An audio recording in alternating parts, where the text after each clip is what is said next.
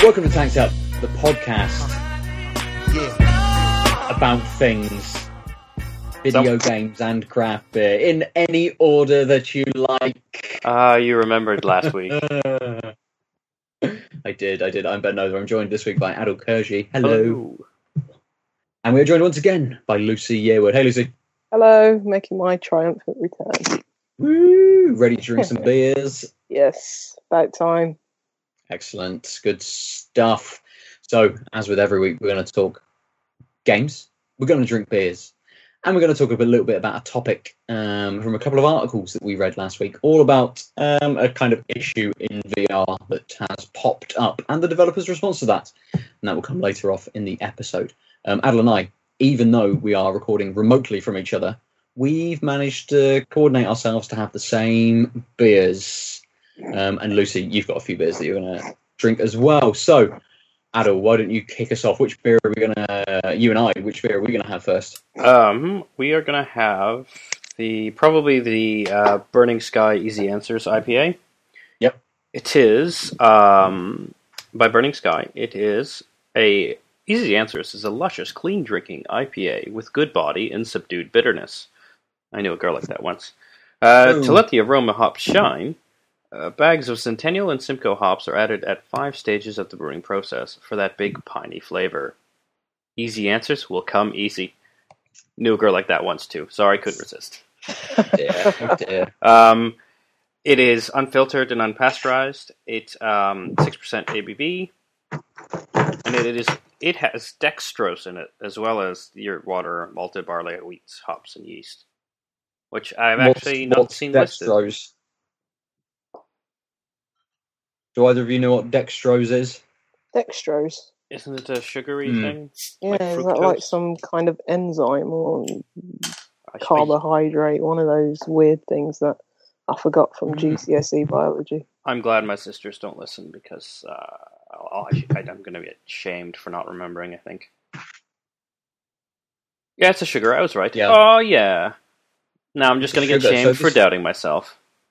So this is being listed on the on the beer itself. So uh, we haven't had anything with or that we've remembered that's had dextrose in before, have we? No, uh, and I'm wondering if they're just saying that explicitly because they they've chosen to use that type of sugar instead to feed to Yeah, overfeed possibly. the yeast. Mm. Mm. Nice. What are you kicking off with, Lucy? Um, I'm going to Oh, wow. start with a what's called a dinner ale from Ilkley Brewery. Ooh, Um, nice. I, I've had, I think I've only had one beer from Ilkley so far, and it's um, the Lotus IPA, which I had on draft and was very nice, but actually just drinking it in bottle form didn't taste that good, which was a shame. Okay. A bit weird, but seems like something that you'd want to drink very fresh. But um, this is another uh, ale from them. Um, I'm not sure if they're going in a different direction with this um, quite minimalist design on their bottle. Usually um, they look quite different. So, um, other than the bottle cap, I was like, oh, is this actually a Ilkley uh, ale? But um, yeah, it's only 3.3%, and it says a low alcohol pale ale packed with flavour, light and crisp, with subtle flora and fruit, brewed to be a friend of food. So, I'm guessing this is something you'd probably just you know, have have when you go into a curry house or something like that. Um, Ilkley, they're pretty, they're pretty mainstream, pretty easy to get your hands on. So, um, yeah, if my verdict is good, you can probably find that in most, um, maybe even high street stores like Sainsbury's or Morrison's or something like that. Yeah, So, nice. I have seen um, an Ilkley. Um, I can't remember what beer style it was, but it's uh, as yours has a blue, slightly blue label on. Mm, I've seen one which is um, with a red stripe on it, and that was just in uh, Morrison's um, last month, a couple of months ago. Yeah. So they're definitely around. let's see what it's like. Um, for those interested, uh, dextrose is the another name for the standard um, form of glucose that we find in nature. So it's it's just sugar. It's just sugar. Okay. Well, yeah, this- D, I mean, it's the- the the- it's the um, it's the D form of the uh, of the um, isomer, um, Right. which Hmm. is the one that happens in nature, and you can remake it using science uh, to have about an L isomer. But it's really strange that they are using that term. What's sucrose then? What's that- sucrose? Yeah, is that This is where we all fail GCSE science, isn't it? oh, yeah, you know, you're right. Because uh, s- um, glucose is a sugar, but not the standard sugar. We um, um, sucrose is you know the what? one, right? They're all either brown or white sugar. a Simple. little bit of demerara stuck in just for a little bit of Oh. extra sweetness. Yeah, you're right. I, I'm I'm thinking too many steps down uh, on processing. Um, because glucose is the one you find in in uh in um the most in nature, but the ones we use as sugar are sucrose. Yeah, yeah. Nice. I mean, uh, the, so this this the, the actual beer itself, the Burning Sky, rather than the dextrose that's inside of it, it's got a very nice uh, nose to it. Really, and and it came off on the pour really nice. It wafted It- it- by it's- itself. It's a very light hoppiness, isn't it? It's it's not heavy at all. It's just a very Mm, I- the the word light is a horrible word to describe Oh. a smell. well, no, it's- it's, it's it's not very strong. You mean light in the terms of like it's there, but it's not. I mean, it's technically in your face, but it's not in your face. Mm, mm. Um, and it's also a little sweet against the hoppiness. slightly. Um, yeah. I, I think it's worth noting. I think. Um, Have you had a, Have you had a sip yet? No, because we started talking nose. Okay. So I, I mean, flavor wise, you get that hoppiness. There is a, a there is a bitterness to it, and that that sits through at the end as well. But it's quite a biscuity kind of flavor. Yes, I find it. It's that kind of. it- It's a, a malty kind of sweetness, isn't it? That kind of gives you that biscuity kind Mhm. of almost digestive kind of flavor to it. yeah, uh, like a, like a a little bit of a thicker sweet. Mm, Um, mm. You can tell it's Simcoe. I I actually can Mm. feel that Yeah. in the taste. Um, also, if I'm not mistaken, that sweetness comes from dextrose. good, good. How about you, Lucy? How's your Ilkley? Um, it, it's okay. Um, it's not great, but it's not No. bad either. It's not bad either. Um, it's slightly hoppy. It's uh, it's very clean and um, slightly refreshing. Um, a little bit of citrus in there. Um, the closest thing I could um, compare it to is maybe a very subdued and pared back um, pale ale from like um, uh, what are they called? Uh, uh, one of our favourites here. Um, they've got like sometimes they've got an elephant on the on the on the Oh, Wiper and bottle. True. Yes, Wiper and True. Yes, it's um, Okay. it reminds me of like citrus and sevens from them from uh, Wiper and True, yeah. but it's it just feels a bit subdued. I, I would agree that it's probably something to pair with food, as the uh, uh, brewer suggested on the bottle. Something like if you're having a really hot curry or something like that. This just to like Mm. refresh your palate or something like that would be perfect for. But in terms of like a session like pale ale or something like that, um, I don't think it quite works on those levels. Um, you probably want something with a bit more fruit, a bit more, bit more um, hoppiness, a bit something a bit more daring. Like this, this just very Yeah. seems like very subdued. But by you know, by no stretch of the imagination, is it a bad beer? So, Cool. but you know, if you're looking for something like that to pair with food, this might be all right. Nice, nice. So we're going to drink these beers. We're going to talk about some games. Lucy, I know you've just described your beer and you're in the middle of drinking it, but as the guest, why don't you kick Yes. us off this week? What have you been playing? You've got loads of time to cover as well. Yeah. Um, yeah, hold on. be Let me just check the calendar so you can start us a play-by-play every day. since- that's the thing. I haven't been playing um, that much, but uh, I do want to talk about Mafia 3. Um, I think that'll be Cool. the main topic of conversation for me. Um, but I do want to give a shout out to a game called Hoppyco, which came out recently, and it's like Hmm. a speed running platformer. Um, like precision based and time based and everything like that. It's do check that out. Um, fortunately, there's probably no demo, but just look at gameplay um, on YouTube or something like that. You might find that's something interesting. But Mafia 3, because it came out, um, how long ago? It wasn't that long ago. Three weeks, maybe? Yeah, it's got to be about three weeks, yeah. Yeah, and um, I mean, the writing was on the wall for this game, given that, is it 2K? They didn't send out Mhm. any early review copies for the game, and that's usually a red flag. I mean, only it happened with Doom this year, but that turned out great. But um, yeah, and I can see why they didn't send out early review copies because everything on the lead up to release, um, you know, everything looked great. We, you know, it looked like game of the year contender material. So yeah, the trailers looked really Mm. good. yeah. And when it's come out, I mean, there are a lot of problems with it. And I think a lot of reviewers have actually addressed that, and rightly so. Um, but for me, like, regardless of all the problems and the issues, I love it and I'm addicted Good. to it. And that rarely happens with open world games. Like, um, I've tried The Witcher last year, Metal Gear last year, and nothing really grabbed me. Um, the first like big game that I played for the whole of last year was Tomb Raider, Rise of the Tomb Raider, Mm. and this is the exact same thing. Um, it, it's just grabbed me. The it, a lot of people have said that the gameplay is repetitive, and that's probably the biggest um, concern of the game, and why it might not be for everyone.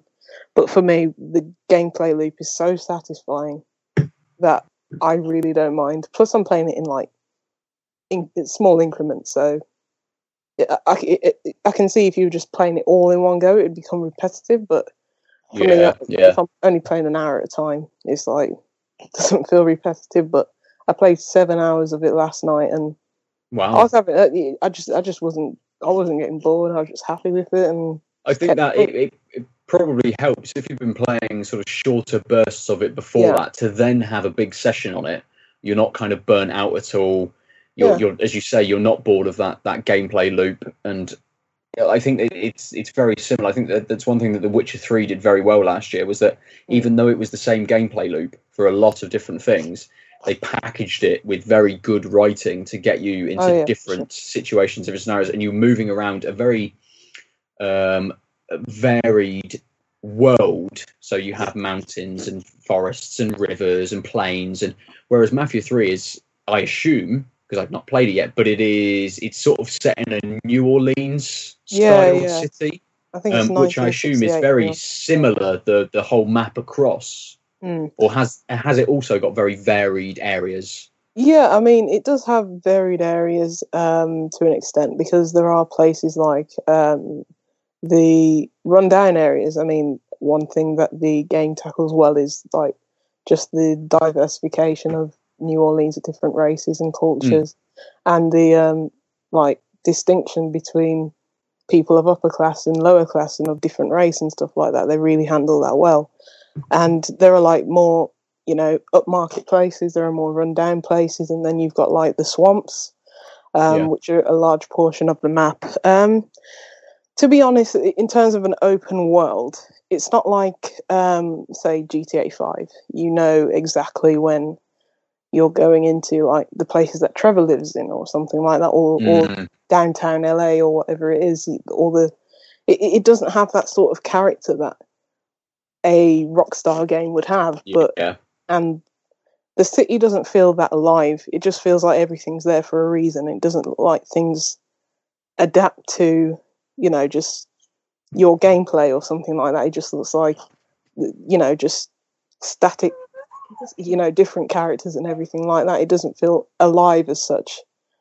So, in terms of the open world, which was there was a criticism later, at um, Mafia Two, where it didn't feel alive and there was nothing to do Mm, this kind of feels similar in okay, in in an unfortunate way because you know they have tried to make an open world it just doesn't feel alive but i'm not sure anyone or few people can do an open world that feels alive and teeming with different things and different events and just emergent gameplay as much as rockstar can Um, but that doesn't bother me as such because, as I say, I played Rise of the Tomb Raider last year, and it was everything that I was looking for. I don't need a game that I always, you know, things are always happening. I, I want a game where it's like the the objective is clear, you know, story moving through the story, Mm. but there's also other little side things to do, like in Rise of the Tomb Raider. I mean, some people could say Rise of the Tomb Raider hunting a bear for like the tenth, eleventh time can come repetitive, but when the gameplay is so satisfying, you know, the controls and mechanics and everything like that, like that, it doesn't become repetitive at all. So Yeah, no. So I, I really liked. Um, oh no, the name of the game has gone from my head. Uh, L.A. Noire. yeah, There we go. Which was a Rockstar published game, and they Yeah. helped, I think, to develop it towards the end of the development cycle. But it was made by Team Bondi or Bondi, someone like yeah, that. yeah.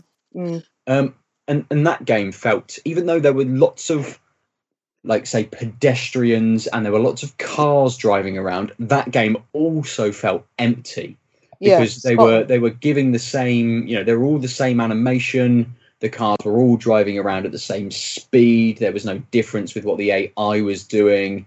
It was all, you know, every street almost in terms of how people were interacting with that street were the same. There wasn't Yeah. very much variation across that. And whilst the world was was was great and it was a, you know a little varied, that game felt very empty as yeah, well. you're spot on. That's exactly what Mafia Three is like. And the unfortunate thing is because I think Team Bondi went under, they were going to make that Yeah, that's War right. of the Orient or something like that. Mm.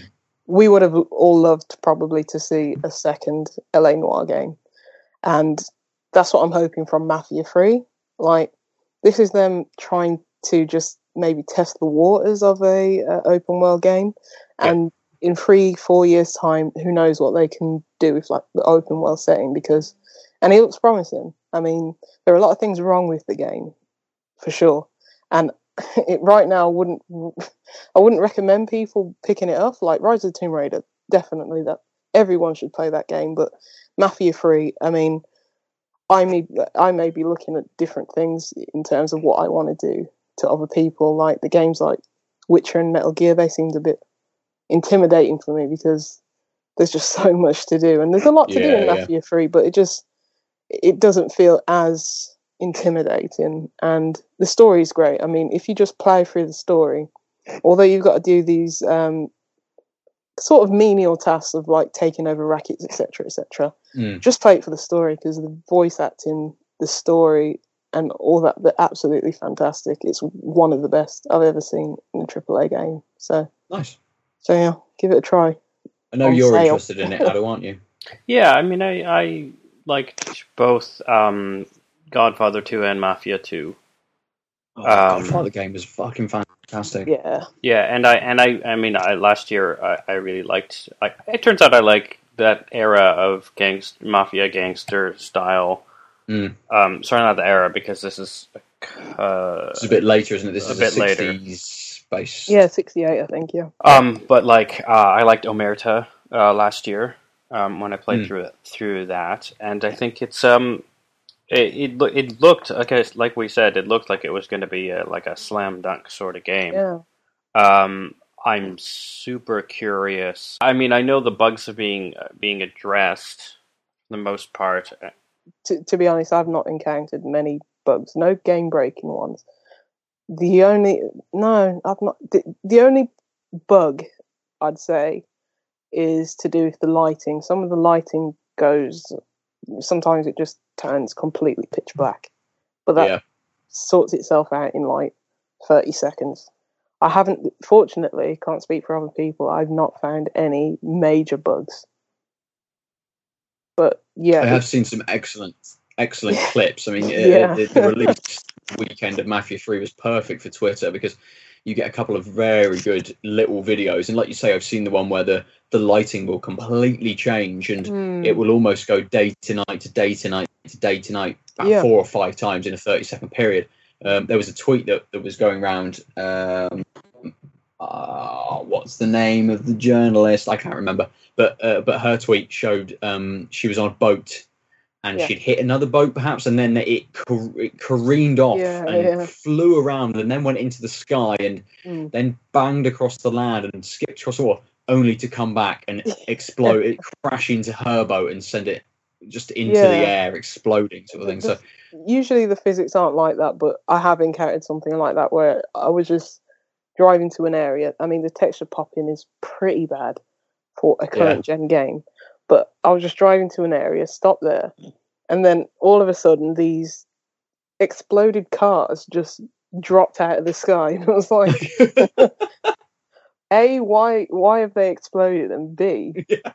why is it just coming now? It's like this is like after you know most of the architecture uh, and like foliage or whatever had already generated around it, and then all of a sudden these exploded cars were there. I was like, Awesome. okay, whatever.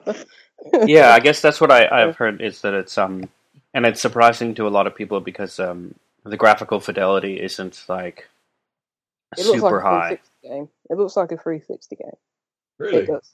Yeah, and some of the animation, like once you've taken over a racket, and like um, because you have three lieutenants and their goons drive into the racket, it honestly reminds me of like something like GTA San Andreas. Just the sort of animation of that. yeah, So like It's- stilted, the- blocky, yeah, heavy. yeah, Yeah. yeah. I mean, it, there are some parts that which are really, you know, really nice, like the reflections off like the cars and stuff like that. But when you're driving through the city, you're just like, this could look better. It could certainly look better. But when the gameplay is just so fun, the gunplay, the driving, the stealth, I really couldn't care. You know, Mm. I don't care what it looks like at the end of the day.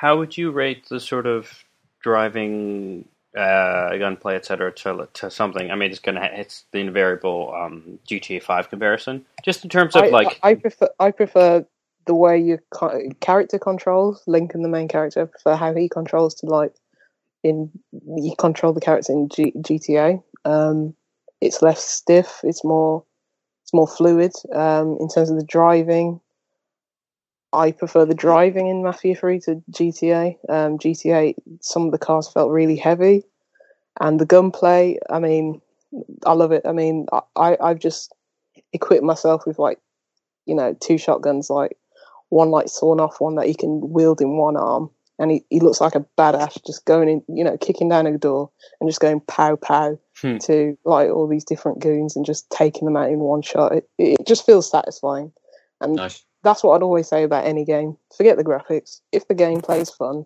and the mechanics are solid, it doesn't really matter at the end of the day. Yeah, yeah. You you want a satisfying experience Mm. rather than the most not real world, but the most graphically yeah. enhanced game possible. But um, but Yeah, yeah, but I, I, but The I suppose cutscenes are everybody great, though, to be fair. You Yeah. I think they spent all their budget there rather than the open world. I think they spent it all Well, here, this was one of my questions: was do you think it, if it wasn't an open world? I mean, yeah, I was gonna say. I mean, that changes the way you get missions, but as far as other things, would it actually benefit? Yeah, I mean, this really should just be an eight or nine hour single player game, and it'd be better. It, they'd have less worry and you know stretching their assets over you know creating an open world which doesn't feel that bustling and lively. I mean, already the story and the voice acting is great, but um, just imagine what they could do with like eight hour, nine hour games because there are set pieces in the game and they are pretty pretty good. I think I've come come across two, and I kind of know what's to come. Um, but if they had just said like, we're going to just put all our effort into these set pieces and the voice acting, I honestly think um, that could have rivaled something like Uncharted Four this year. It would have Wow. been good. yeah, yeah. I mean, I, I it, it's one of my. I, I'm not sure if it's a, an IP that's ever going to come back, um, but uh, Ma- I, I absolutely adore Max Payne Three. I thought that Yeah. game was fantastic, and that is just a linear progression through the story. It's a linear set of levels that you play through. But it, had they have decided to go for more of an open world approach, it just wouldn't have worked. That's just not No. the kind of game that something like Max Payne, which is a very story driven character piece kind of game, which Mafia 3 sounds like it should be. Oh yeah, yeah. um, it, just is, wouldn't work as an open world. Yeah, and you actually look like Max Payne That's who I've styled my look from. Yes, yes. Yes. I did once go out like this, but with uh, a slight Hawaiian shirt and some chinos on one day, just to see what would uh, what would happen. I wasn't shot Uh, but it does mean that uh, you you now have a, um, a fairly standard Halloween costume you can le- uh, lean in on. Mm, mm. Mm. And the more time that passes, the more awesome it is if someone even knows it is a costume.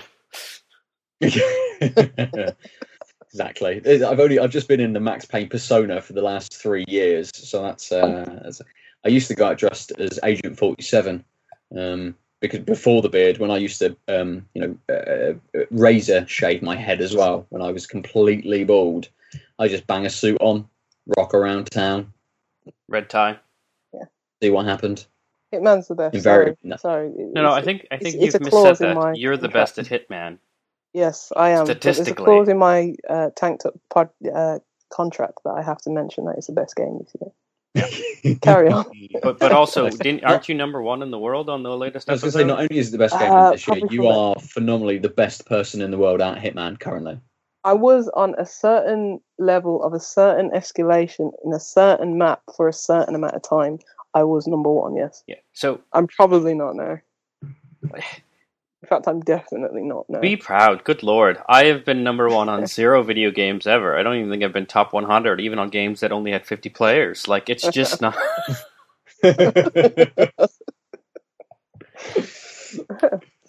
It's not even the No, first time think- you've hit the top of of Hitman leaderboard. So right, What's that? it's, not. It's the not. Fir- it's, it's not the first No, time I've, you've hit I've, the top. I've, I've hit like four, fourth or fifth or second or third, but usually this just this one geezer. I can't remember what his username is, but it's the same guy every time. He's always number one. It's like That's when Lucy takes her, that her yet, so- learned virtual skills to the real world. He just stopped logging on after uh, November 4th. So weird.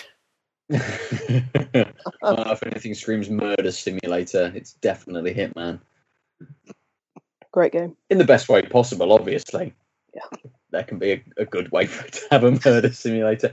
Let's move past my comment and move on to you, Aadil. What have you been playing? I can probably guess. Um, I played four rounds of Super Hexagon on the mobile phone.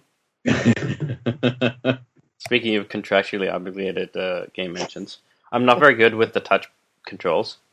okay. Mm. Like I'm down to like a 13 second record again Mm. on Not level one. um, didn't you work out that the best way to do it was with a mouse on PC? Uh, yes, but I think when I finally beat level one, I think I ended up doing it with the keyboard. Okay. I think the best way to do it is just immerse yourself for way too long into the game and switch between the faster levels and that level, and then that level's no longer fast because your brain has been tricked. About five minutes of Super Hexagon is probably just right, but if you get half an hour into that game and you Mm. you, you just dis- disregard everything else in life, Well, I think if, as soon gonna as you hit the half hour mark, you actually don't know how much real time has passed. And I don't have like a boss who will call me to say I'm, I'm, I'm that I haven't shown up. So You haven't, you haven't been in work for four days. What's going on? so long as the doors open a crack, the, the cat will go and come back and cuddle and then go eat, do his business, come back. Who knows? I mean, it's it's still the summer, right? it is, yes. It's it's Yeah. roughly sort of you know middle of July. That's Yeah. right. My baby has just been born. It's it's fine. You've not been spending that long there. Um, but no, I, I believe what you were alluding to was that we've been playing um, for a few rounds. uh, Um, every two, I'd say three out of four nights, two out of three nights. Yeah, Yeah, yeah, Um, a little game called Battlefield Uno, and that's a card-based game, much like Gwent. Um, no, um, we've been playing Battlefield One uh, reasonably consistently, so long as um, uh, aforementioned child is um, is behaving well, and Ben remembers that houses have locks and keys, and he needs to take one of them with him. yes, Either I don't get or, it'll let you back in if you take one of them. Yes, yes, very true. um, and uh, uh, it's tons of fun. Hmm. Have you played the campaign yet, or are you just I've doing played- multiplayer? a little bit of the first mission, and I was in Mm. one of my mini zones of being utter crap with controller. And honest to shit, I played like between seven and ten attempts and could not finish one of the guide the tank through the German camp, uh, camp Yeah, yeah. bit. Uh, I was just I was just being garbage at games, and so I haven't gone back. Um, and then I've been honing Yeah. my skills on mul- multiplayer and actually feel like I can. I think part of it is I got used to sp- specific weapons, and then uh, and then Oh, I jumped and into the single player, and it was like you have this gun.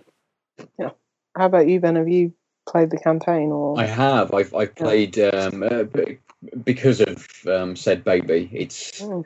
A lot easier for me to um, for the first part of the evening, at least while she's settling to sleep, and I've got to attend to her every sort of you know every little while while she stirs and and you know needs her dummy back or something. It's a lot easier for me to play single player. So Yeah. I have um, you know played through the campaign on um, what is that easy, normal, and hard.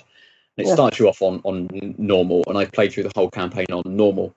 okay? Um, and and it's I, I, I love how it's very small vignettes yeah, yeah, because you can do just one of them in an evening. You know, if you've got two or three hours of, of time, you can play the three missions or four missions in one of these vignettes. Okay, and they offer you lots of different experiences uh, per story. So one of them is you're a pilot, so it all revolves around flying planes. There's a little bit of um, of first-person shooting section, but you're moving through a blimp and you're getting to a gun to then shoot down planes. Very themed Yeah. around that. Yeah.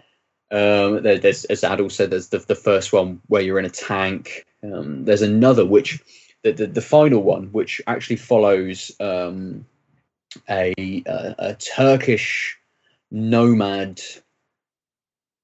and you're following or you're part of Lawrence of Arabia's uh, T. Lawrence's not not even army. They were just sort of he he went there and he banded together a load of people Yeah. to fight the Ottoman Empire. Um, you know, I, I can't I don't know uh, historically whether he was sent there by the the British army or whether he just went off there by himself and decided to sort this all out. But you come into the second mission on that, Hmm. and it turns almost into Metal Gear Solid Five. all right. You're okay. suddenly chucked into this huge open arena, and you have to take out uh, three commanders, and you have an area which are um, are ruins. It's an old um, sort of ruined temple site.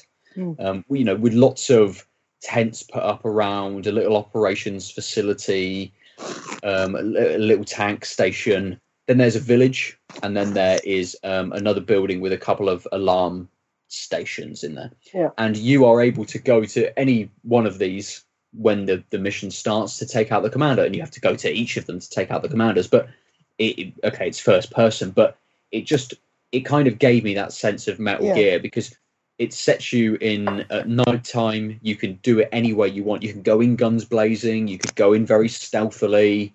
Mm.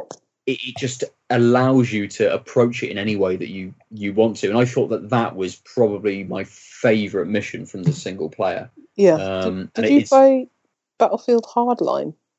No, that's the one that I missed. Yeah, because that sounds like a lot like what they were trying to go for Battlefield Hardline, just Okay. having this semi-open sort of sandboxes where the best option is always stealth, probably Right. because there are like sentries who will call in reinforcements and stuff like that.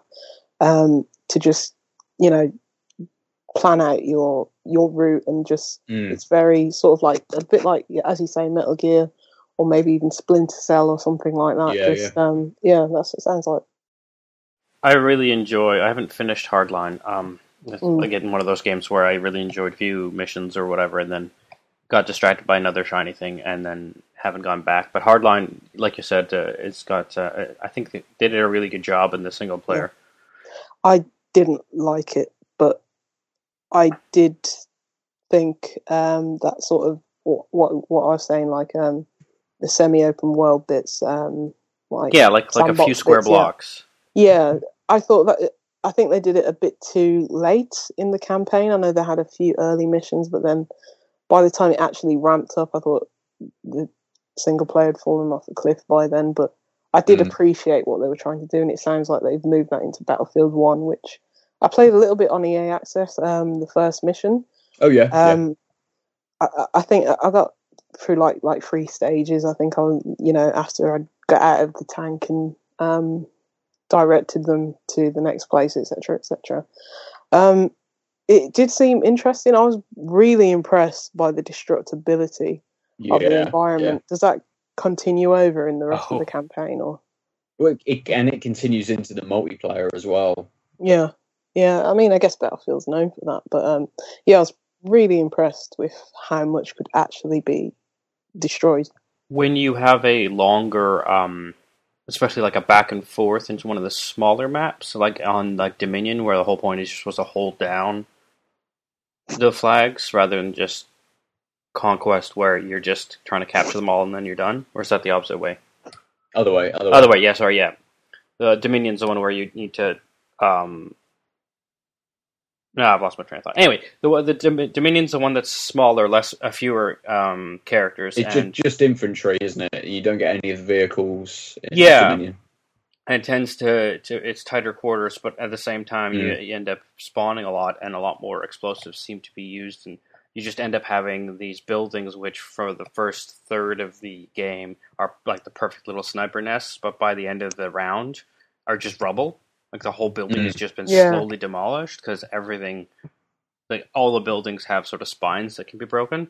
It seems, Really impressive. yeah, like yeah, and- it, it really is, and, and you can be playing a multiplayer game, and you know, for the first ten minutes, I think uh, what we've been playing, most multiplayer conquest games last about Yeah. thirty minutes, and for the first ten minutes, the map sort of seems uh, unchanged almost, and then and suddenly for the last ten minutes, all the destruction happens, and for the last ten minutes, you are in a on a, almost a completely different map. You're at a, you know you're at point C that you want to Yeah. take, and because suddenly these buildings have been completely destroyed, you have to approach point C in a completely different way.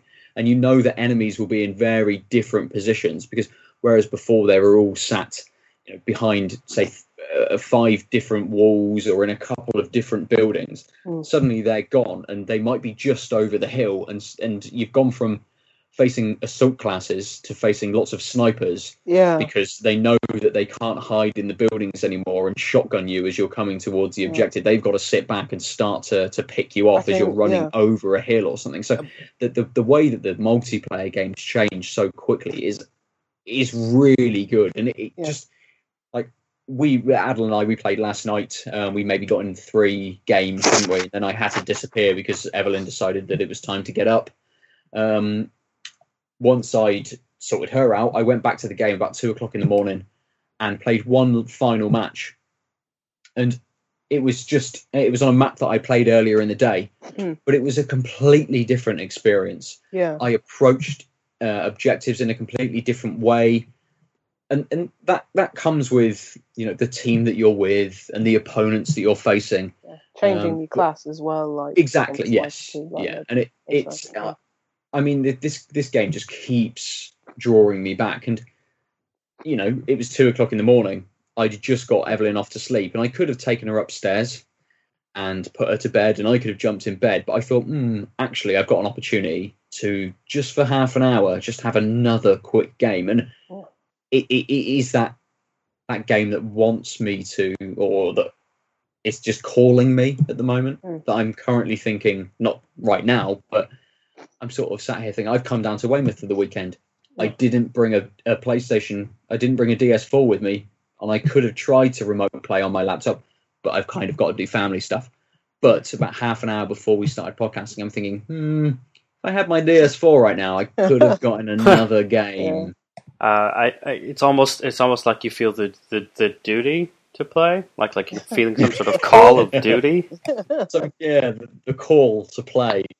No, that's interesting yes, because I yes. remember like Battlefield Four, they were all going on about like levolution and stuff like that. Uh, yeah, So, yeah, You, you know, you had to really coordinate like your team to like get like satchel charges like around the base of a building, and it's more like a set piece. But this more, you know, more reactive um, sort of destruction. yeah. completely, com- completely. With, with Battlefield as you say, with Battlefield 4, it was a set piece. So there was one mission where you were in a city and there was a skyscraper in the middle, which was like checkpoint C. And actually, you could blow that building up and it could completely crumble. And suddenly, there was no skyscraper in the middle and you were fighting in a pile of rubble. However, they've scaled back from that for Battlefield 1. And actually, lots of the maps are much more open planed sort of. There are a few which are city based um, and in which the buildings don't crumble as such. You can't just completely destroy a building. Um, but say you're in one of the more open maps and you, you come across a farm, then lots of those buildings can be completely destroyed and just Yeah. leveled. The roof caves in, a couple of walls come down, and you suddenly have these just sets of rubble to be able to dash between.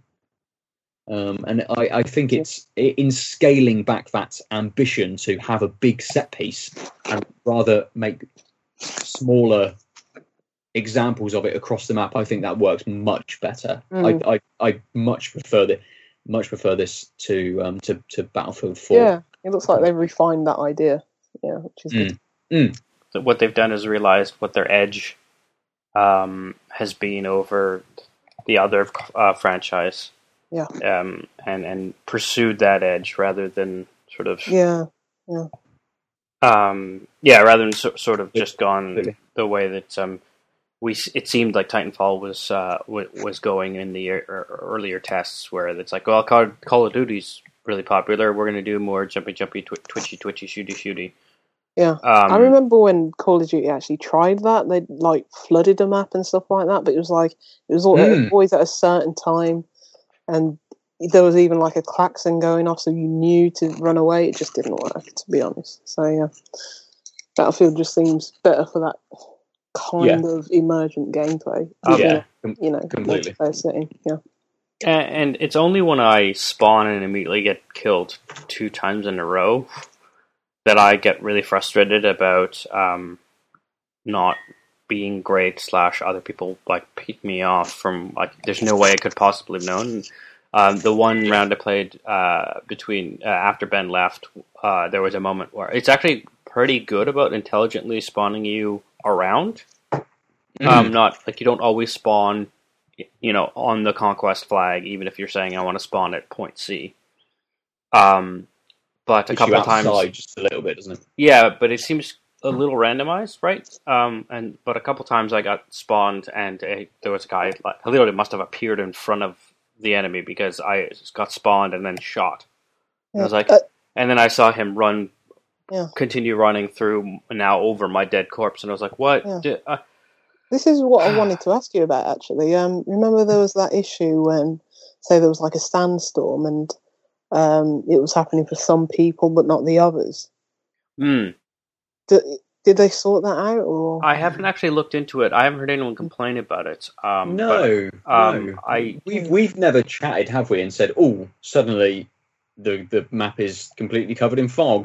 but- yeah, yeah, you've been sniped from miles away. Yeah. Yeah, that's something- exactly. I haven't noticed something like that. I've only had a few moments of extreme weather, to be honest. Um, Yeah. and it's a, usually it's fog, and it's in more of like the, um, the urban settings. So it's not like um, I've been. It's easy to tell someone's getting me through the fog because I'm only you know exposed for a couple hundred meters, and then you I, there, someone has got to you know be standing there because there's a building. Um, so I haven't really noticed that uh, at all. Um, but yeah, I totally forgot about that. I'd be super curious uh, if if it's still client side. They're idiots because Yeah. you just need a little server load to make that completely inconvenient for syncing. But um, Yeah. no, I don't know off the top. Mm, mm. Maybe something we will come back with when we chat next, Lucy. We can actually, um, when we're both in a game, we can say fog and see exactly what's going on. Right, we are going to jump into beers number two. Lucy, what are you drinking? Is your second beer of the episode? I have a Mocha Porter from Northern Monk Brewing Company. Nice. Um, might have heard of these. I'm sure you probably had one of their beers. Yes. in the past. They do. They're pretty good, um, especially their IPAs. Quite nice. Um, seen this knocking about um, quite a while, so wanted to try it. So I do like my porters, Mm, especially when they're very, very coffee infused. So Okay, nice, nice. That's cool. So, Good. so do you prefer like an, uh, a a coffee porter to a coffee stout then? um, I mean, the, I like the ones. both, to be honest. I yeah, like I'm just both. curious which Yeah. um which you prefer. Like, I, I, you see espresso stouts and stuff all the time. Yeah, It's, yeah. I find it much harder to find a uh, uh, coffee based porter. It's a little more rare. I say I like, I like them both e- equally. I, I love porters and I love stouts. You know, so Yeah, the the porters are a little bit sweeter, aren't they? It's that Mm. demerara sugar that they're throwing. oh no, dextrose. What was it? Okay, Dextrose. there we go. Um, Aadil, we are drinking an Arbor. It's only a little bottle this time. Arbor bottles normally come in the pint five, six, eight milliliters. This is only Yeah. a 330 ml bottle. We're drinking a Super Yakima double, uh, or American double IPA. Nice Yeah. black and gold bottle, very swish. I bought that the other day. Well, we could pause and you could run off and get it. Let me go get it then. One Yeah, awesome. So, flavour text wise, um, it's an American double India Pale Ale, packed full of our favourite West Coast hops. This export strength double IPA is brewed using all the same ingredients as our flagship IPA, Yakima Valley. Just more of them. Expect even more flavours and aromas of sweet citrus, grapefruit, and marmalade, with a long, bitter finish. As with all of these beers, it is fermented in the bottle. So, I mean, at least I've left, you know, a good five mil roughly at the bottom to try not to pick up too much of the um, Yeasty the crap beasties. that's left in there. Yes, yes. Um, it's 3.1 UK units and it's a strapping 9.5%. Oh, oh! Oh, you're not supposed to try it until Lucy comes back. I'm I've not not even tried smelling it. I've it. tried it. Oh, I've just the tried it. I nose? was smelling. Okay, well I'm then just, just nosing it. let's pre-nose. Just nosing it. Pre nose. So, Oh, the, wow. um, What is that? That's the marmalade. is the marmalade. So it's um, you know we don't often speak about units um, Yeah, on the podcast because it, that doesn't really matter to us in any kind of tangible way. But it's uh, I can't remember how many units can you have in the UK and drive. You can have two, I think, units in the UK to be able to drive really? on. Um, you might have gone down possibly, but this is a hefty 3.1 UK units because they, they differ oddly through. it's the same exchange rate as a pound. So depending on what time of year it is and how the economy is So we're completely fucked at the moment. Then. yeah, yeah, uh, you can drink way less. Yeah, yeah. So, the, so you couldn't, you could not have just one 330 ml bottle of this, and then go for a little drive. I didn't realize that um you, that's how you guys measured things. We we always do it by I'm assuming this is how it's measured, which is blood alcohol contact BAC. So that that yeah, This yeah, is the rough average translation, but we don't even have like a really good rubric for like like we don't have this like oh this strong beer it's going to get you roughly if you were an average person to blah. Um, so uh, that's super interesting. Um, it makes a lot of sense. Uh, with us, it's just like don't blow over 0.08, um, and some people can take quite a bit. Um, well, I, I I think that's that's part of it, isn't it? I think that's the problem that you know everyone has a different um, tolerance for alcohol, and and people And can you know someone amount. could bang back this this this nine point five percent beer and not feel anything, and go up on a breathalyzer test and pass it because it hasn't. They they've obviously consumed the same amount of alcohol, but their body has processed it a lot quicker. Possibly Yeah. they've eaten Not being They've- absorbed they've- into their blood. yeah, they've absorbed it. They've done it a lot better. So I think that units are, whilst they've tried to make it a little bit simpler and say, well, you can't have over two units, sort of as a standard kind Yeah. of test. Like, mo- you know, on average, two units or more than two units means that you will fail a breathalyzer test on Oh, average. wow. You know, Is that Are you sure? invariably some. Because- Yeah, yeah. wow, Wow. that's I'm pretty sure it's. That- I'm pretty sure it's two units. I, I well, I, I think it I- I- almost yeah. two units is kind of like a pint of Foster's or a pint of Carling, Yeah. something like that. It's about, I think It's it, it roughly works all. out as about a pint. It's about a pint of a four percent beer. That's insane. Uh, so to put it in perspective, um, my uh, growing up, growing up that makes it sound like it was like pre-driving, but um, my rule has always been a drink, and and then if I'm somewhere for more than an hour or two, and then nothing, not a drop after that, just to make sure, because that's always well below the limit of mm. 0.08 in, in Canada. Yeah, I Um, Yeah. like like too. I, I never approach it. I've, I've you know gone had the breathalyzer uh, a couple of times by being pulled over by, uh, by check stops or whatever, um, or you know there's the the less reliable bar ones at the bars, or the ones that your mate buys because he wants to be sure he can drink and drive just enough Yeah. to be safe. You you you don't get them at bars here, but I always try and limit myself to one pint um, when I know that I'm going to be uh, driving somewhere. Um, Um, and and that might be. yeah, I I suppose I always try and pick something that's of a slightly lower Yeah, percentage like a session. when I'm out. yeah, Um, I have that's exactly maximum the small session. Yeah. Yeah, but uh, but I'm just saying that it's it's that's really odd because I know for a fact that like a beer wouldn't be enough for almost anyone, as far as I know. I mean, like Yeah. obviously, like that seems, Unless quite low, 15, but And then you maybe it's because anyway. pints That's are true. different. Um, yeah, I mean, it, it's not It's like uh, the the thing is, it's all to do with alcohol um, percentage. It's? ABV So- and it's also metabolism, which is related Yeah, to size. Like a Plus, when you're Right, older, your let's metabolism slows anyway. So ah, speak for yourself. Oh wait, yes, that's never mind. I do actually have a beer belly, and it's most definitely a beer belly because that's the most the most uh, caloric intake I have in the week is definitely when I drink some beers. Um, Nice, because other than that, We I just eat wheatgrass. usually. False. Huh. Um, have you managed to pour while we've been rambling? yeah, Uh, what do you the think of the nose? are aligned. Um. Uh, Because you What you do you did think? read Is through it- the is it- spiel, so I'm curious with the um, unbiased. Plus, your palate's generally better than ours. Let's be honest. I, I'm not sure what I'm getting from the nose. To be honest, is it maybe a little bit malty and a bit, a little bit caramel? But um, Mm. Are you getting be much honest, of the I'm Not getting much. Uh, little tinge, little tinge of orange. Because yeah, Yeah. so so one of the notes they gave was marmalade, and I thought I could smell that Yeah, idea yeah, of that's it. that's a good one actually. Yeah, Um, and I was just Not curious if it was because they told me, right. right? Yeah, I mean, you, but you, you, you can you can definitely smell that marmalade definitely on the on the nose. I mean, I'm the, the problem is I've I've you know whilst Lucy was off getting the bottle, I had a smell, so I'm trying to remember from a couple of minutes ago what the smell was. Suddenly, because uh, dinner is cooking, I have got the smell of, of roast lamb and Oh. potatoes Oh wow! wafting in the room that I'm sat in. So suddenly the nose on this becomes very different. Um, but it, it, that that was definitely marmalade. And if you have a tiny little sip, as I have just done, have another one. Ooh, Mm, mm. oh wow!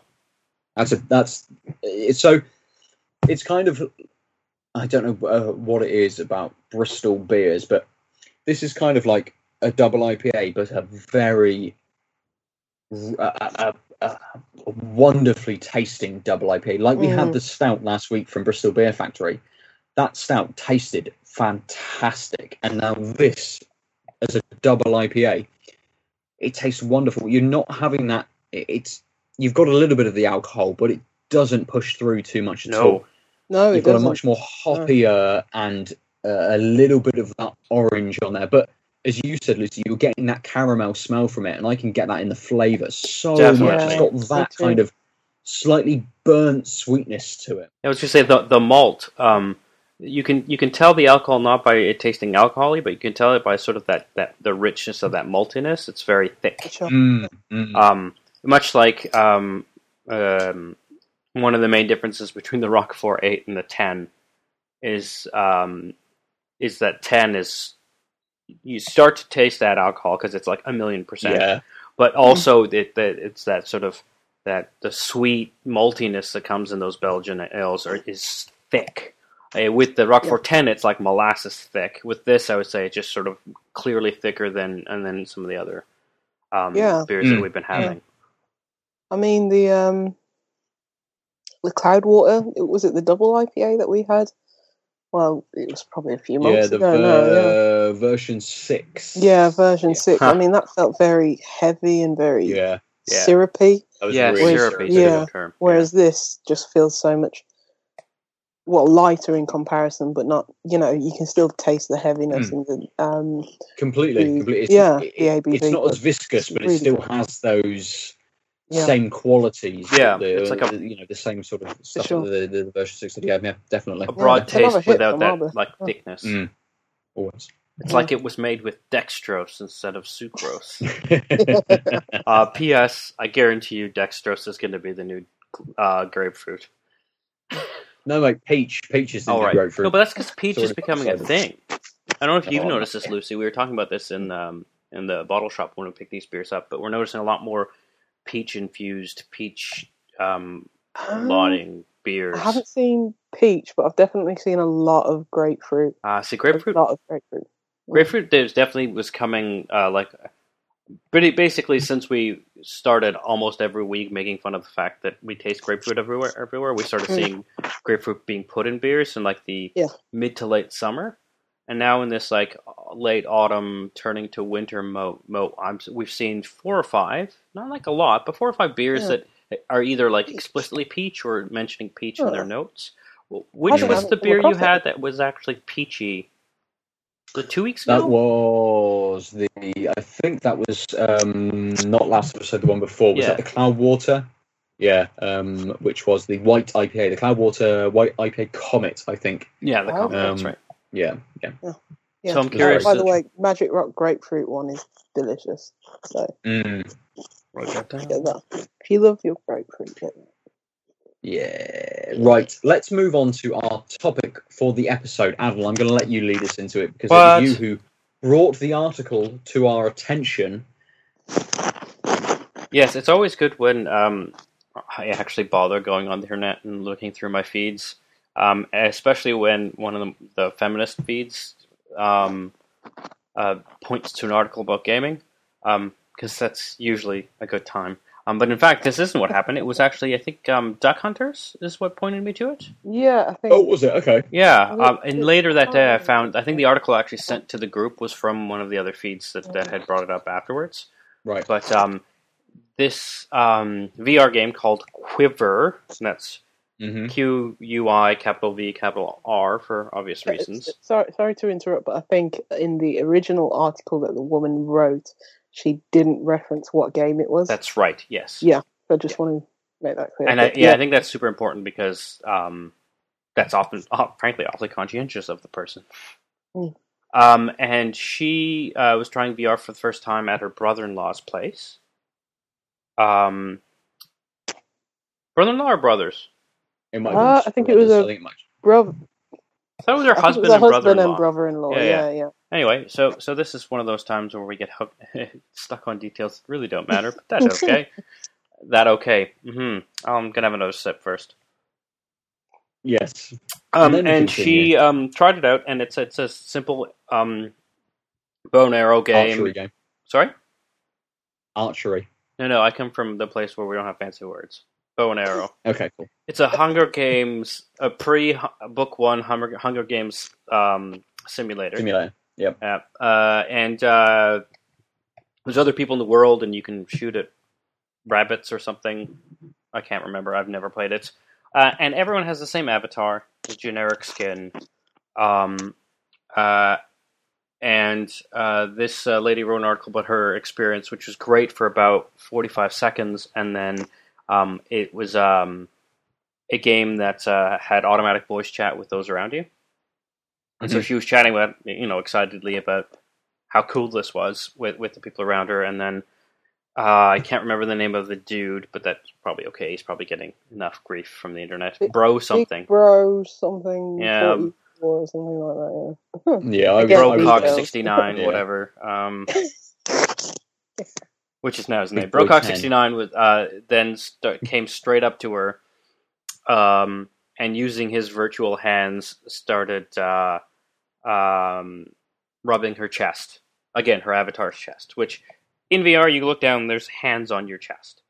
Um, and uh, and then she was sort of laughing at first because this was ridiculous, and he kept doing it, and she said no, and then started to walk away, and that's when he moved his hands to her her avatar's crotch and did his rubbing motions. He did a Donald Trump. Yes, right. Yeah, yeah. And then Uh, chased her around, I believe. Yeah, and so she started tried running to move away, and he followed. Yeah. while while yelling "stop," uh, uh, and and of course this entire time her um, two male relatives saw everything on the screen and heard everything, um, and they were everyone was sort of bemused. And then uh, a- after a few minutes, she just tore off the headset and just walked away because she couldn't deal with it. Um, now this has been talked about a bunch. Uh, well, a bunch. Of, um, if I'm not, wouldn't be surprised if you've heard of it. But what we sort of wanted to talk about was more the reactions that article got. Um, I mean, Yeah. number one, we'll cover the basics. We'll also talk about, and I'll let Ben cover. Um, t- tell us what the developer did when they found out about it. Sure.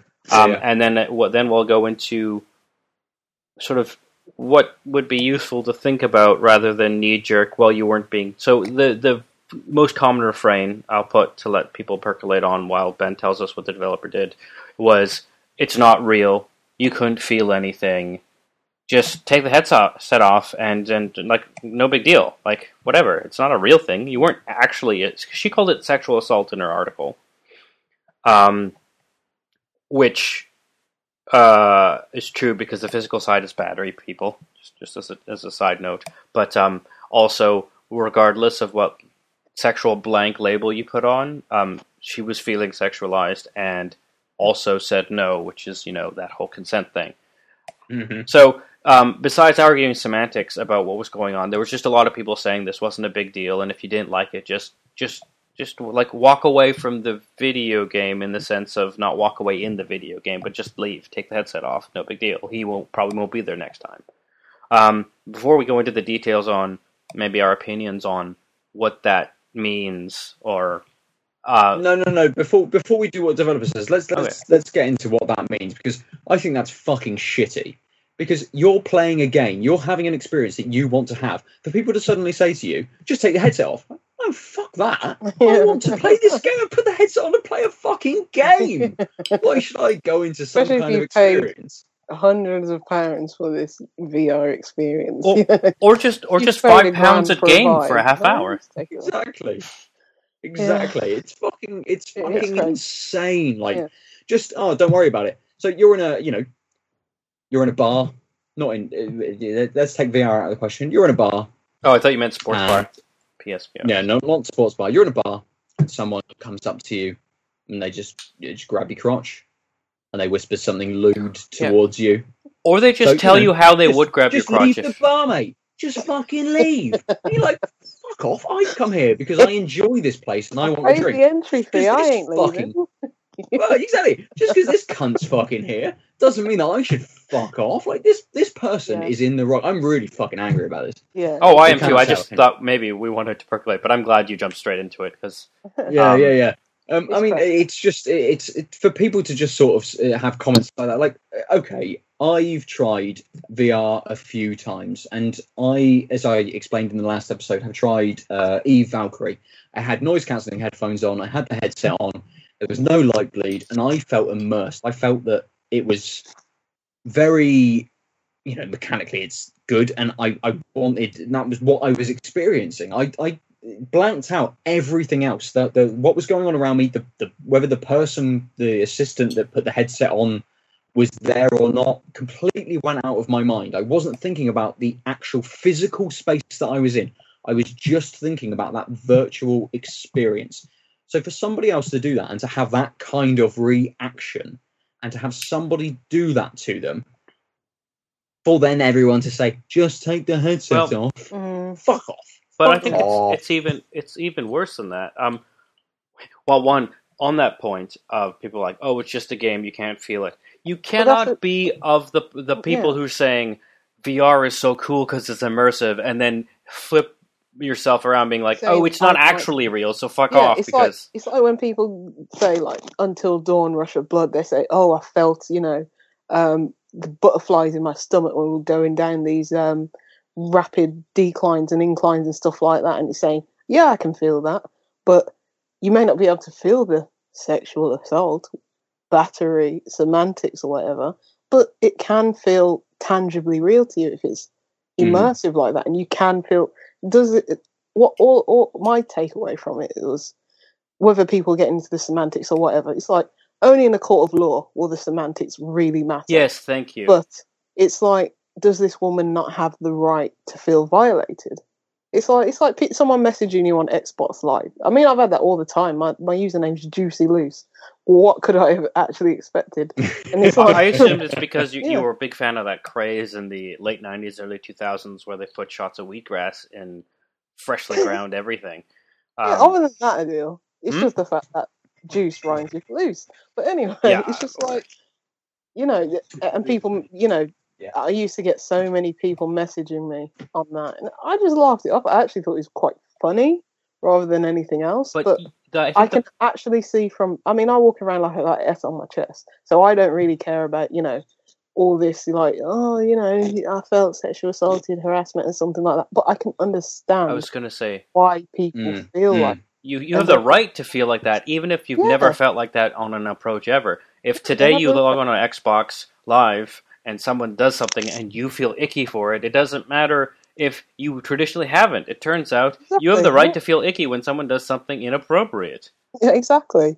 And, And I hate like- that I use the word icky should- because it infantilizes the whole thing. I apologize, but but also it, it- no, you're right though. It it just maybe because because one dude was like, "You're my girlfriend now." I was like, "Okay, mate, whatever." But I'm just playing Call of Duty now. Carry on.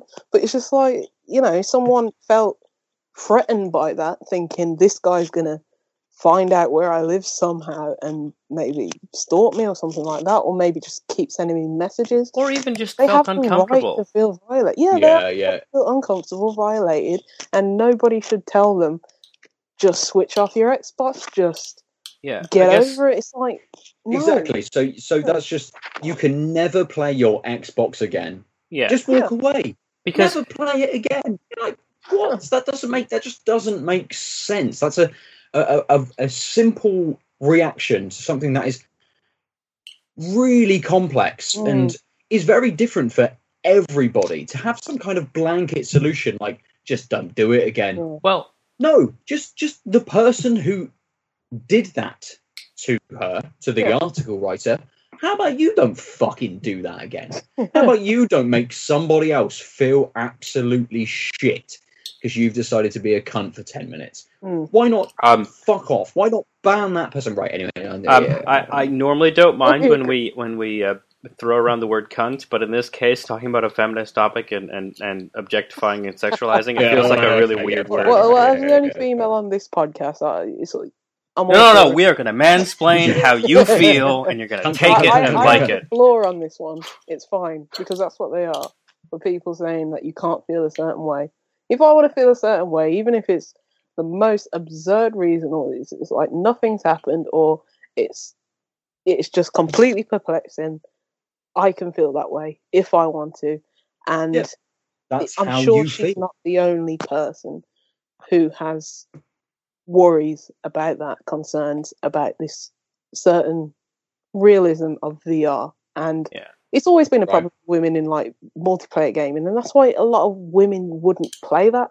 And it's Yeah. like kids, you know, parents might stop their kids from doing it. Even maybe, you know, even men will be like, I don't want to be shouted at this 10 year old telling me to go th- do this and that and the other to my mom. And it's like, people have to put those barriers in place, which we'll get we'll, we'll get onto in terms of the developer's response. But So let's Well, let's let's Well, hold on. I, I, there's, there's there's two burning points in my pocket. Um, okay. Uh, the one, I, exactly what Lucy was saying, which is this is a perennial problem for women in gaming and multiplayer env- environments, and I think it boils down to you shouldn't be acting like this way in any context with an actual other person ever. And when you say when Lucy says she has the right to feel however she feels, that goes both ways. Boys are allowed feeling that whatever they feel as well. The point is, Yeah. if your actions are causing a negative feeling on someone, uh, that's not good. And if it's very predictable because you are treating them not like an actual human being, that's actually on you, not just oh she feels weird. Because I know that's a standard refrain. mm, So just um, in general, even if it wasn't an immersive technology, you can't do that. You can't do that over voice. You can't do that over text. You are not doing a thing that should be allowed in in a society of rational, society, sent- yeah, sentient yeah. beings, because that's what we all are. Um, okay, second point. The word both Lucy and I um, on the Duck Hunters IGN UK thread on this commented, uh, and and I didn't comment until I saw someone saying, "Oh yeah, it's no big deal." When I played Batman VR, I, I saw the Batman and I um I tweaked his nipples and fucked around for a bit. No big deal. And you're like, and just this idea that because you did that to an NPC which had no reaction, you can do that Doesn't to a female. Like they, they just didn't get that like Batman's not a real person. Girl player is real person. Girl Mm. player has feelings about things in a way Batman can't. And not just Yeah. because his parents died and so he's dead inside, but Yeah. because he's fictional. Um, and so like yes you c- like yes ben and i both on london heist like when you're in the pub we like try to burn the guy with the lighter or poke him uh, the amount of times in vr games i've tried to see how clipping works because that's my biggest complaint yeah. uh, in psvr Mm. games is everything clips everybody clips sometime um Uh, yeah, I got the tune wrong in the everybody, but picked it up on that sometimes. Um, but that's a different thing. Like, yes, we all fuck about because this is a new technology, but this guy was clearly honed in on her because she was female, and then continued Yep. to follow her. And the fact that she was screaming no, and then he continued talking to her and chasing her, make, makes it obvious that she was the target. And on the voice of it, the only difference between her and the other players was that she had the female voice. So yeah, none of this completely. bullshit where you make up a story that, that somehow it, you know in in 0.01 percent of the time this is technically possible that he just randomly picked her. Fuck off. This was Mm. definitely a sexual Mm. thing. She was trying to touch her in her genital zones and Mm. probably getting off on the actual reaction he was getting from a female voice. Yeah, she was she was definitely targeted by this Yeah. this player. But um, so the developer, um, I'm not sure how quickly this this this came about, but after hearing this and after reading the article, they patched in and, and rewrote the game so Within a that couple you days, could actually. so that basically you could um, I can't remember what you have to do with the controllers, but you can make a gesture of some kind. And I can't remember if it is a, a move that you do with both um, controllers or uh, a certain button configuration. But basically, they patched in that you can make every NPC disappear. And No, your uh, uh, character, no, not NPC, PCs. uh, sorry, sorry, yeah, yeah, that's correct. So you make you make all the other player characters disappear, and you disappear from them as well, from what the developer has said, by making this specific gesture. So suddenly, you eliminate everybody else from your. Uh, no, it's actually it can be done at a player level. I, I just uh, double checked the um, their claims. Mm. Um, so uh, one, the gesture is bringing the two Vive controllers together uh, and then pulling them apart, like you're tearing the Yeah. person you're facing uh, apart. Lisa, um, and and so it, whoever's in front of you when you do that is the person who gets uh, ejected. Um, so uh, just what I really enjoyed um, was like their when they did their rele- their post. They they said they their ha- their heart sank when they heard that this was an issue, and then they found out it was on Yeah. their uh, game. They're like, this had happened in our game. This had been on our watch. We should have prevented this in the first place. And it turns out the reason why they could turn around so so so quickly on on it, like within a couple days, I think it's actually 24 hours since they found out, but a cou- couple days after the incident. Yep. Um. So one, they persi- they had already thought about this, so they had they pers- purposely made sort of asexual avatars. avatars. Yeah. Yeah, Um, but what they had pro- they had programmed something called a personal bubble into the game, which means if you, someone comes too close to your face, That's they right, disappear, yes. they fade away, Yeah, and they had done that for um, the Just- face and the head. yeah, so, so yeah, so people wouldn't be able to like blind you essentially, yes. um, a- a- and kiss you if they could with their headset. Um, so all they did was they extended that bubble to be the entire body, specifically so that they would cover the chest and uh, areas of the uh, the genitals. Right, so they made it cover Avatar chest and genitals, uh, but they also said that just present preventing. So that was the thing. They just like a few lines of code. Now, now, literally that that particular happenstance couldn't happen. But they also didn't didn't want to just stop there because it, it's not just that they didn't want physical touching to be gone. So they said Mm. when ha- harassment. This is a quote. When harassment does happen, and I see no way to prevent it entirely, so long as multiplayer experiences exist. We need to also offer the tools to re-empower re-empower the player as it happens. For example, Mm. what if a player had tools on hand to change the outcome of the encounter before it ended in a negative way? Would the author's experience have been any different if she could have reached out with a finger and with a little flick sent that player flying off the screen like an ant? And I just love that that was like the idea they had. Like, oh Mhm. yeah, fuck you, whack. Um, and, Yeah, and so the yeah. whack is this. Um, so they changed their their personal bubble. They added the superpower where if someone's um, sort of in your personal bubble, you can bring the Vive controllers together and then pull them apart, and this close person just gets completely disintegrated from your game dimension. Yeah, I mean, I mean, it's commendable from the developers for like you know reacting so quickly, and this is the only way that things um, are going to change. I mean, like on Xbox, they're, they're doing these um, in the latest update. They're making clubs, etc., so you can choose who you want to play multiplayer games with, and you can like set to you know they uh, set it for like I don't want to play people who are going to swear or something like this, or people who Oh, play that's before cool. ten o'clock or something like that. It's like, Yeah, yeah. and and you hear a lot of these developers or you know the, these influential people who are actually making the decisions. They're saying, um, "I wouldn't want my kid doing this. I wouldn't want them playing this," and it's like too right. And it's like put those barriers in place, put those options in place for people who do feel intimidated by multiplayer games for, for not just only these reasons, like in terms of you know sexualization and stuff like that, but in terms of I just don't want to be screamed at by a two-year-old, well, twelve-year-old kid who's telling me to go do this Yeah, and that yeah. and the other. So Yeah, and and, and that Yeah. comes with all of us because you Mm. know I, I also don't like it when the ten to thirteen year olds yell at you. Although to be honest, Yeah. I I almost now exclusively use um, voice on consoles with when I'm in a party with friends. And Yeah. we've we've been with people who seem like decent people who are trying to coordinate with what we're doing when they can't hear us, which must be frustrating as shit. Like in Rainbow Six but the Siege. options there. Yeah. Um, and, and we just don't Yeah. bother. And and the reason why I don't think anyone's even thought about just having it as a like game party chat rather than a party party Mm-hmm. chat is because for too long this that's been the thing is this just bullshit. Even on your own team, you hear a bunch of shit you don't want to hear. Completely. And I, re- I remember playing, you know, one of the earlier, um, more modern Call of Duty games, Call of Duty 4, or, and you can mute players on your team because you don't want to hear I've done that. just Yeah, the I've- random chat I- or the I- music they've got blaring in the Yeah. background or something like yeah, that. I, I love playing Call of Duty, and I used to play it all the time on my own in multiplayer. But as Whoa, soon as Lucy I got played into any multiplayer lobby, games? it was yeah, usually on my own though.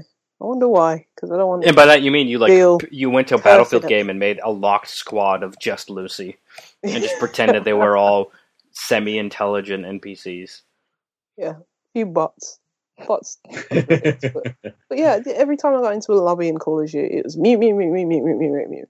Unfortunately, there wasn't yep. a mute all button, which I would have liked, but mm. the option is there, and that's that's how it should be. So, and to be honest, like the people who are saying, "Oh, just take the headset off," it's not it's not really sexual assault, etc. If the option's there, it's not affecting them at in at the end of the day. So I don't know why people are so critical of others if they feel a certain way. If if something like this is implemented, like the, the, um the bubble thing that the developer was talking about of QuiVr, it doesn't affect them at the end of the day. So Well, the person you're trying to harass disappears from you, and as far as I know, you're, the only punishment is the person you were interacting with fades away like they logged out. yeah, so it's Um, not affecting anyone at the end of the yeah. day. The bottom line. So Yeah, I, I, I think it. I, I think I would prefer it that if you put in this, you know, this gesture or you do a certain movement with the controller in some way, that what happens is that person in your personal space becomes stunned for thirty seconds as if they've just been Nope. headbutted. Nope, nope. because you know what they're gonna do? They're gonna make that as part of their harassment, and they're gonna Yeah, stun completely you, they would. and then you're Mm. stuck True, yeah. being headbutted, Yeah. and they're just gonna grope around. Like, continuously. They're gonna yeah, grope yeah, a foot away from your non-existent virtual breasts, just to show you while you're stuck there that they really want at They the can do that. goods. Yeah. Yeah, Because but people are this sto- assholes. Yeah, I'm glad this story has got so much traffic. I never thought it would have. I and think the fact that the developers come back so quickly without Mhm. it being mentioned in the Well- original article. Yeah, and the show fact that they were like, take this we into had thought about this in an abstract sense, Mm. and like, but yeah, the reaction, uh, like their comments, clearly were like, "Oh fuck, this is on us. Like, we didn't think this far yeah, ahead, completely. and Which is also we strange, did." to be honest. Yeah, and then to, to be like, well, we have a personal bubble. We we can we've erased the problem. That's not good enough. Like that extra step is what really warms my heart because that tells Yeah. you that they they're not just doing it because of PR or Yeah. whatever. They're just doing it because they legit think this is bullshit, and also that they think that Mm. Just because this type of harassment is is gone doesn't mean like. Yeah, it turns out you can just do that to anyone, and it doesn't affect Yeah. their gameplay except in relation to you. So, like, if Ben and I are both on QuiVr and he's talking smack, I can just, you know, Voltron powers, what is it? Wonder Twins powers, and then pull apart, and then Yeah. Ben and I are no longer in the same shard, or at least we can't see each other, and that's fine. And I think that's a perfectly Yeah. applicable version of that move, right? it's Like, good, Yeah, yeah. completely. Because you can imagine if it was some other higher profile game, that there'd be a PR statement saying, "We're sorry the following player felt this way. We can't really help it." yeah, Mm, in- mm. More words than Yeah, like, um, be said. Get over it. That's well- usually what a PR statement would say. So it's really yeah, completely. You heard what Like, Rocksteady yeah, said about um, about just do it Batman feeling a little almost. violated by all Yeah. the people. They're just like, we can't help if Bruce Wayne feels like his nipples aren't open. I mean, that's that's not our fault. Good. Right. Let's let's end the conversation there. Let's finish for another week because I've got to go and have some dinner. You mean lamb and Mm. shit? Basically, I'm so basically. I, I'm just Lamb gonna and raid your your house for food because that's where yeah. I I'm, I'm going to drive down. Oh yeah, yeah, when you talking about roast ham and potatoes, I'm like, oh god. yeah. It's, you've only had like No seven units. driving. No big deal. Yeah, yeah, no drinking driving. Just No, save me I can't even counter that, and I can't even counter that and drive back to my house. Yeah, yeah. and stop you from doing that because I've had too many beers as well. I uh, Three point one percent. To be honest, though- no, three point one units can't drive. God damn. the only Right, thing I anyway, know of let's- is where your cat food is and your cat is. So, um, I think you're. Where is my cat? Is he okay? No. Anyway, we'll As if you give two later. shits Lucy. about Perry. Um, he's, he hasn't moved. I gave him his six o'clock meal, and he like got up Yep. and then turned around and then is back on his little puff thing in the corner. His little, yeah, his little box. Good, good. Lucy, beers. Which has Yeah. been your favourite of the episode? Uh, I know that you have had, as we have, the Yakima, the Super Yakima. Yeah. But you started on with an Ilkley beer as well. Yes, the Ilkley's I'd say fine for a food pair. Um, not probably what you want to be drinking in the session, or even just if you're just having one in the afternoon or something. Well, morning for us, but um, Yes. yeah, it, to be honest, it, super yummy Yakima, ta you know, it, it, the day. It's, such a great beer. It's like it doesn't feel nine point five percent. Um, it's got Mm. flavour. It's got complex complexity. Give it a go. I want them to arbor as they do usually. Five hundred mil. Where's my five hundred? yeah, completely. Completely. Um, I'm going to echo echo your sentiments completely. The the the Super Yakima is fantastic beer. Easy Answers is nice. It's an an, an all right IPA. It's it's pretty standard, Mm. but it's it's nice if you see it. But yeah, Super Yakima is fantastic. Aadil, Um, so, uh, um, before we started this section, I, I wrote my prediction down on a piece of paper. I'm not gonna and put it in a sealed envelope. I'm gonna unseal the envelope, pull the thing out, and say, "Oh, look, three times Arbor." That's correct. I am the best. I predicted everyone would love this beer because it's awesome. Um, I will say that on another week, the easy answers might have had a chance.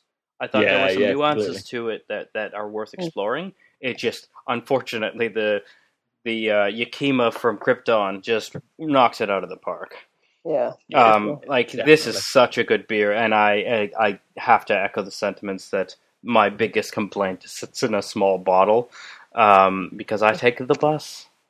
Uh, Oh, but yeah, no, it was excellent beer. I thought the nose was super super interesting in a way that Mm. I haven't had in, in a while. In that um, that marmalade um, claim, I did I could I don't think I could have picked out, but it's something that I I, I don't e I can't think of a similar beer, and then to have it reflected in a more subdued way in the taste was was, was really refreshing because the last time I hit such a unique nose, um, it was just just in the nose and there was nothing Just in the the, taste. Mm. Um, yeah, the Super is a fantastic beer. Um, so Arbor all the way. Um, I will say, uh, I've, I've realized that the last few times I've had Arbors, um, well, most of the times I've had Arbors, it's been on the podcast, and Ben is poured. Because last week I talked about, was it last week or the week before? I talked about the um, the Arbor Wiper and True. Um, oh, the the the, or- the clockwork orange. yeah, the Clockwork Orange, and I was like, "There's something weird about the label." It turns out they all have that weird gritty texture. I'm just an idiot, uh, and, and I'm Yes, never the one yes. pouring. Yes. So when I was Yes. like, "Yeah, I don't know what's up with their labels," it turns out I'm just like, "Ah, yeah, it's not like I drink their beers by my own hands." um, Fair. Guys, right. I see what you're doing, but don't spend the extra money. Get a regular paper label. It feels weird. It, it's not quite as bad as cotton balls, which I cannot Leave stand Arbor that, alone. that, they can that thing. they can they do can no do wrong. whatever They they want. Yeah. yeah, they I can do like no wrong. it. I like a bit of texture. Right, Lucy. TMI, Lucy. Hello. Social media wise, how do we get a hold of Or you? regular media. How do we speak She's on to Channel you? Four every reg- night um, uh, from Yes. 3 a.m. to 3:35 a.m. it's called the Lucy Five. I wish. Um, on Twitter, it's at Indie Marathon and at Beerisistable I'm trying to- underscore. Be I- I- yeah, yeah, beerisistable underscore. I have, I, ha- I've literally haven't used that uh, Twitter handle in ages. I should really get back to updating that site. Um, probably at the start of New Year, you'll see me um putting new beers on there. So follow me at beerisistable underscore. But um, yeah, if you want to add me, play some games, um, harass me over the then just add me juicy loose nine. Um, if you claim that you want to be my boyfriend, husband, spouse of any kind, then that's fine. I'll just block you. But um, yeah, it's juicy loose nine. Um, so you've heard it here first, folks. Tanked Up is now offering the exclusive service of if you feel like you need to harass someone, don't harass someone randomly. Find Juicy Lose Nine and harass her. And if you do that, I, I, we will all get mad at you because this is clearly sarcasm. I'm just saying that because maybe one or two of our users are idiots. I don't think so because they listen to this no, lovely no, none of our listeners. Nah, I they're can't all imagine any of our lovely. listeners. Beer, anyone who loves beer. Oh, speaking of our beer. users, and by users I mean listeners, God, it turns out that 95% has an impact. Um. It would be really great if you listen to all uh, some of the other podcasts we have on outoflives.net. Um, Out of Lives Pod, the main pod is coming back. Oh, should have been yesterday, but I forgot to publish it. Um, Then probably next week. you know, probably But Monday. Um, we'll just have a week lag between episodes. Uh, but Yeah. also, uh, it really does help if you give us a review on iTunes and tell your friends. Um, that way, you know, more people hear about hear about it. And we also would love your feedback. Or, have, okay, we're giving away a copy of Soma on Steam and a copy of WWE s- W uh, 2K16. All you have to do is send a picture that you claim represents tanked up in some way, shape, or form. I believe we've had zero entries. Um, so those keys are still up for grabs. Um, you know? I'll, I'll throw I'll throw in a few indie games as well, whatever I can. no, no, no, because now someone's gonna send us a stick picture, uh, a stick figure picture with TU roughly scrawled, and they're gonna like gotta seventy. Good, though. It- it's got to be good. But if we up the, you know, if we up the ante, then they might they, they might read, Wait, you know. so, so this means You've got, it's you've got like- to put in a, a, a little bit of effort, Yeah. perhaps. the the Yeah. contest will remain open until we get at least one decent entry between episodes. If we get Even more so, than just- one decent entry, we will split the keys and have a judgment. If between episodes we only get one, you get all of the things. Yeah, so just do it. Why have people not done it? I don't know. You're getting free. We're offering free games here, and it's just like we're not even. You know, like us. It, it- it's a click of a button. Yeah. Have Um, more. Colin, Colin Ferris. We know you're out there. We Um, know you're listening. shit. I don't remember. Two of our listeners. who have Do it. actually contacted us and give know that we're legit because we've given them free games.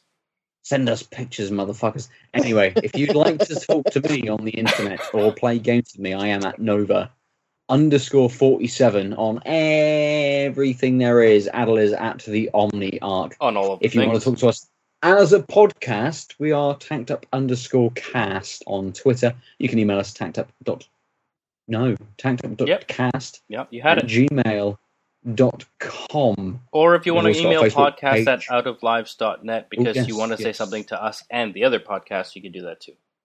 You can. We have a Facebook page, Tanked Up Cast. We have a YouTube page, Tanked Up Cast.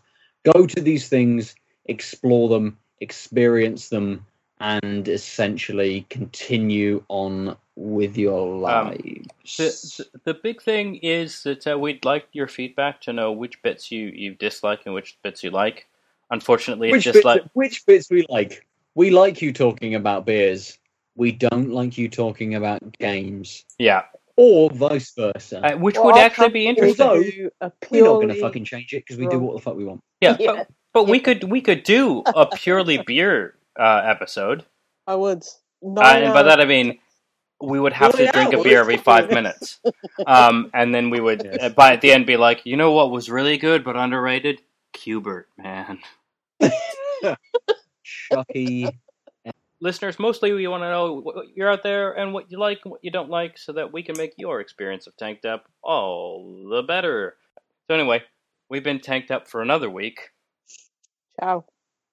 Ciao. Bye. Bye bye.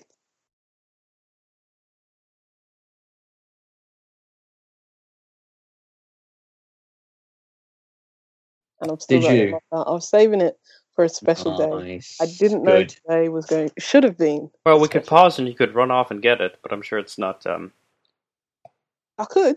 it's up to you. Have you already have you already poured the current beer you've got? I don't that think that'll. matter. I can drink Yeah, I was gonna say I don't think she'll be fussed about Fair that. Fair enough. Go for it. Yeah, go for for it. it. We could Go on. all we could all drink this beer. Right. Pause.